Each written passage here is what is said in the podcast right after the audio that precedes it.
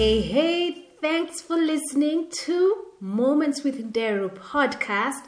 And I'm your host, Modoni. This is season four, and I'm grateful that you've taken the time to listen. This season will have different conversations with remarkable guests who share their life journey, moments of overcoming dire circumstances, and lessons we can learn from them. I will also have solo episodes where I will share my thoughts on day to day situations, life events, or aha moments. I do all of this so that you may be inspired, encouraged, and uplifted. With that said, let's dive in.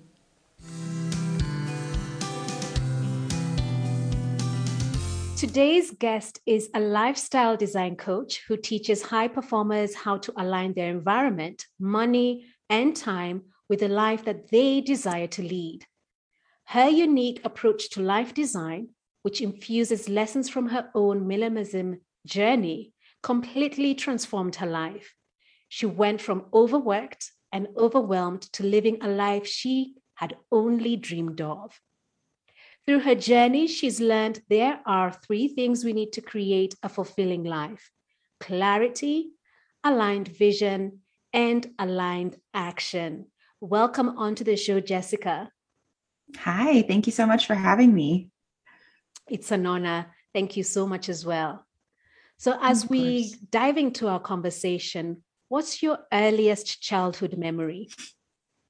Oh, that's a good question. Uh, my earliest childhood memory.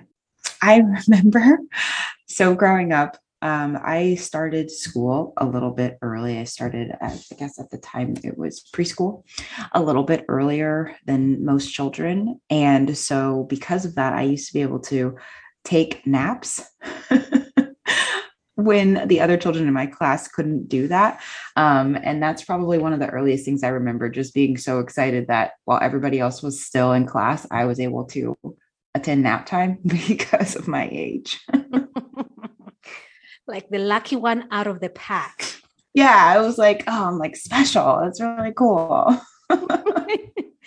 so, with everything happening, the pandemic and just the whole disruption that it brought, What's one thing that you've learned from it all? Mm, I would say oh, there is no time like the present. I think that that is something that I realized, you know, we we put things off often in our lives waiting for the right moment, the right time, and there just there really isn't a right time. You know, we just have to go for it because you never know what the future holds and you never know how that future is going to impact the plans that you've been making. Well said. We we put up we put things off for another time when actually the present is what has been given to us. So exactly. how do you help someone design their life? You've mentioned, or rather in your profile, that there are three things that we can use to create a fulfilling life clarity, aligned vision, and aligned action. How did you reach this point and how did you identify these three um, tools? Mm. So as I as I shared in the in the bio, uh, I'm a minimalist and um, I practice minimalism in my life, and that was a really big shift for me. I did not know really anything about minimalism. The way that it came to me was through a, a recommendation for a book.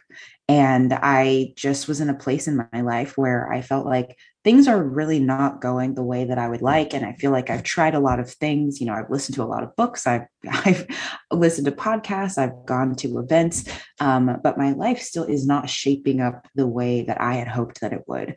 And so um, when I read this book on minimalism, it really struck me how intentional people could be with their lives. And it made me realize that while it felt like life was just happening to me at that at that place and that point.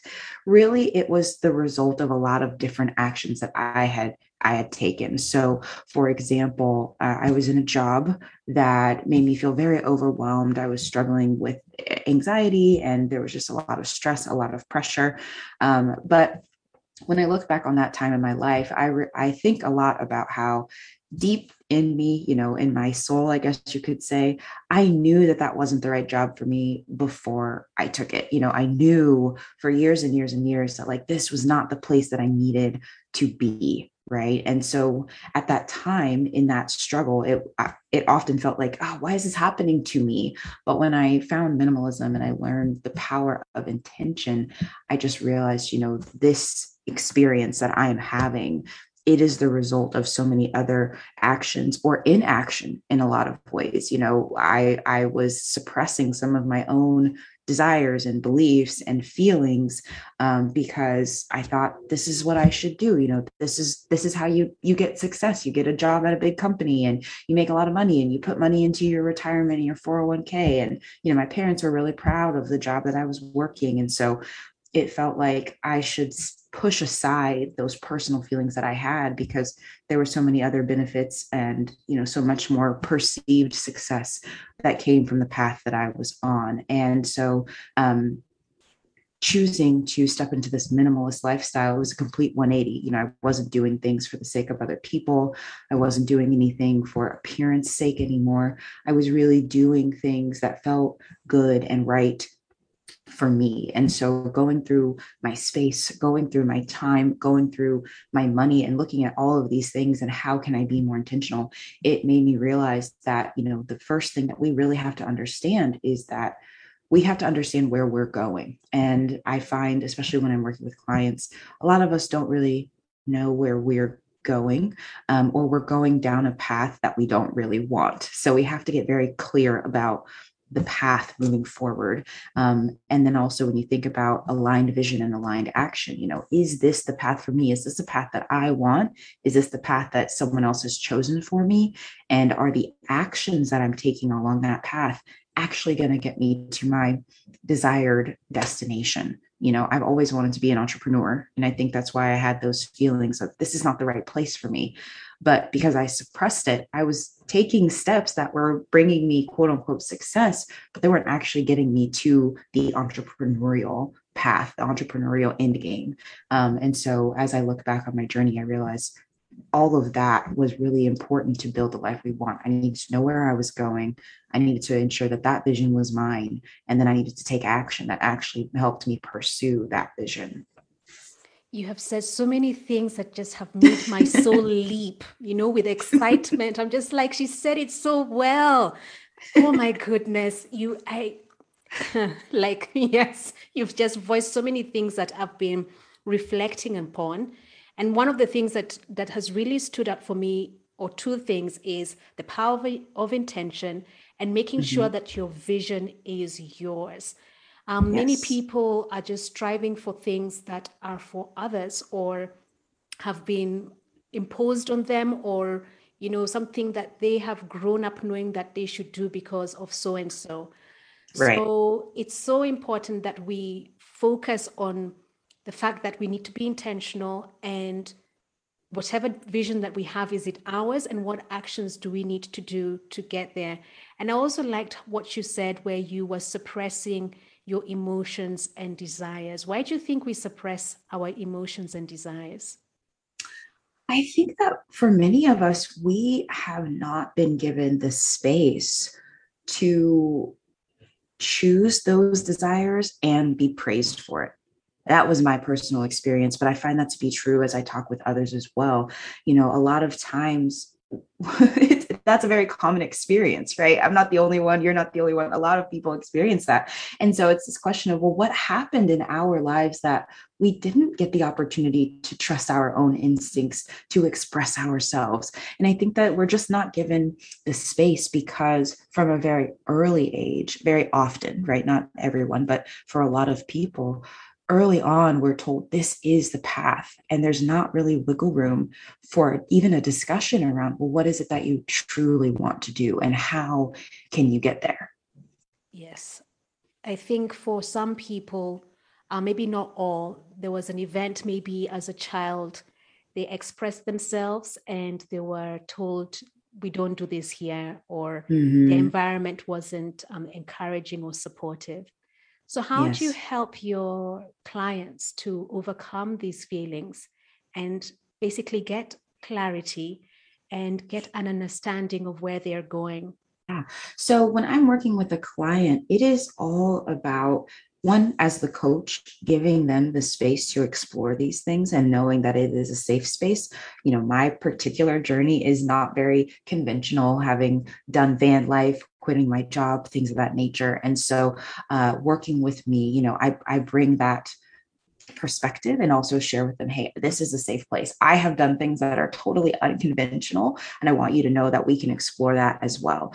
But also uh, physically in their homes helping them and building a framework that they can work through to explore following their own instincts and and really getting in touch with their own desires i think for a lot of us when we think about decluttering or we think about minimalism what we see in our minds is just a really clean and organized space you know clear countertops and black and white everything but for me and the perspective that I bring with my clients is we are actually leveraging decluttering as a tool to help you identify what is for you and what is not.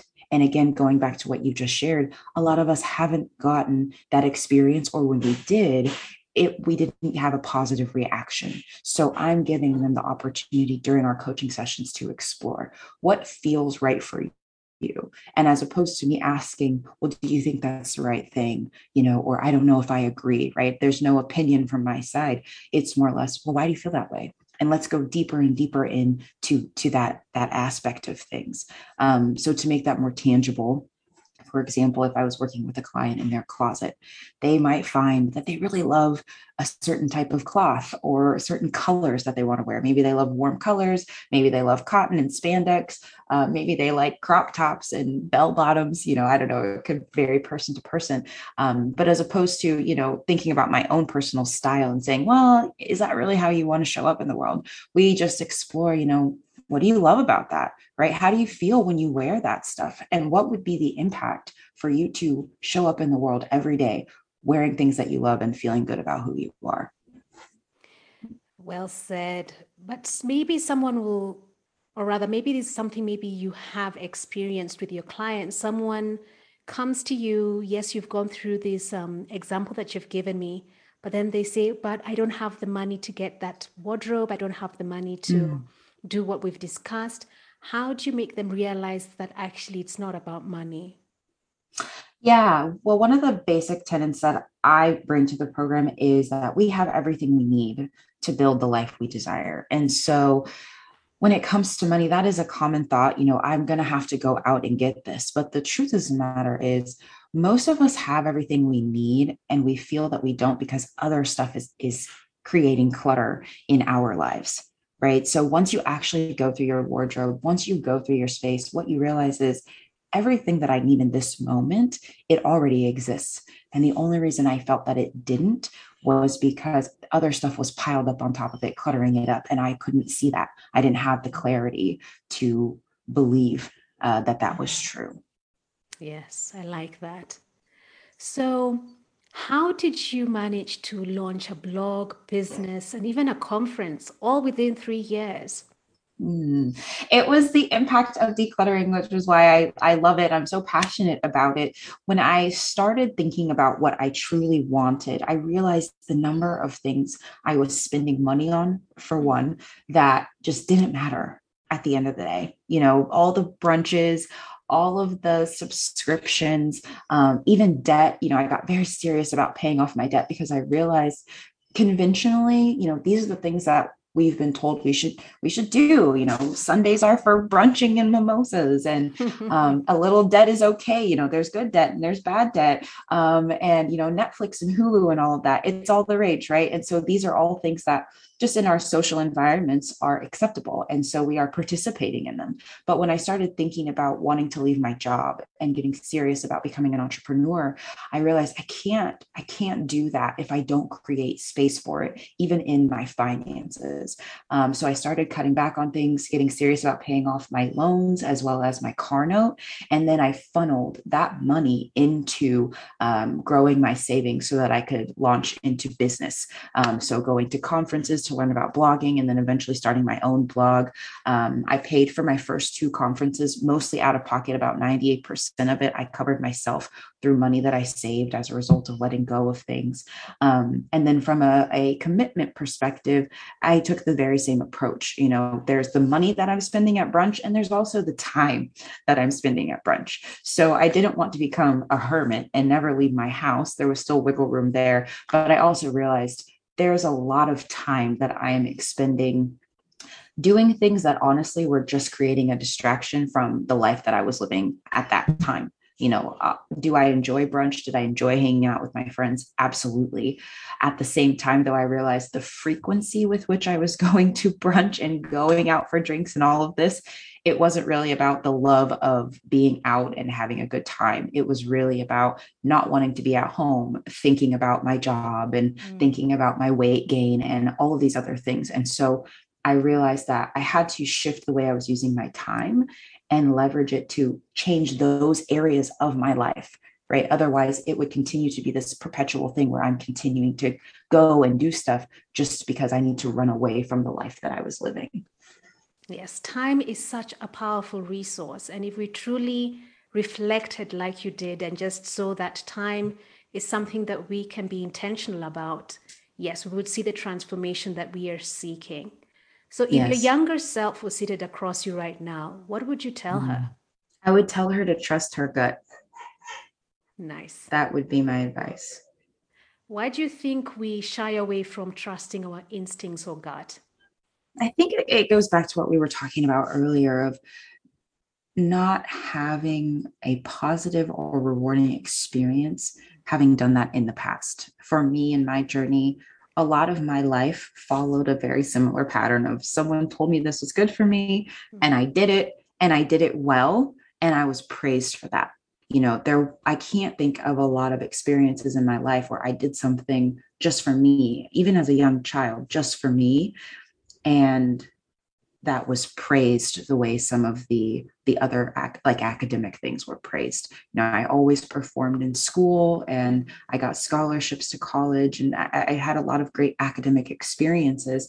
But as far as just finding myself knowing myself you know i i don't really know that that part of me was nurtured or praised. Um, and i think that that's why i didn't always trust my gut because i had i'd always trusted other people and it, it worked out. So there wasn't really a reason for me to trust my gut. And I think that other people share a similar experience. Yes, yes, they do. What's the best advice that you've ever received? I would say it actually came in the form of a mantra, um, or I guess more of a quote, I would say. But it was that everything is created twice first in thought and then in kind, meaning, and then in reality. Um, and that was huge for me. Again, going back to just thinking about my journey and, and where I started when I found minimalism, I didn't really recognize that the power that I had in creating the life that I was leading at that time. And I think that advice was really impactful for me because it makes me be intentional about not just what's happening today, but also what am I thinking about? Because those thoughts will at some point become a reality. And I don't, I wasn't aware of that before someone shared that with me. Yes, thoughts are so powerful.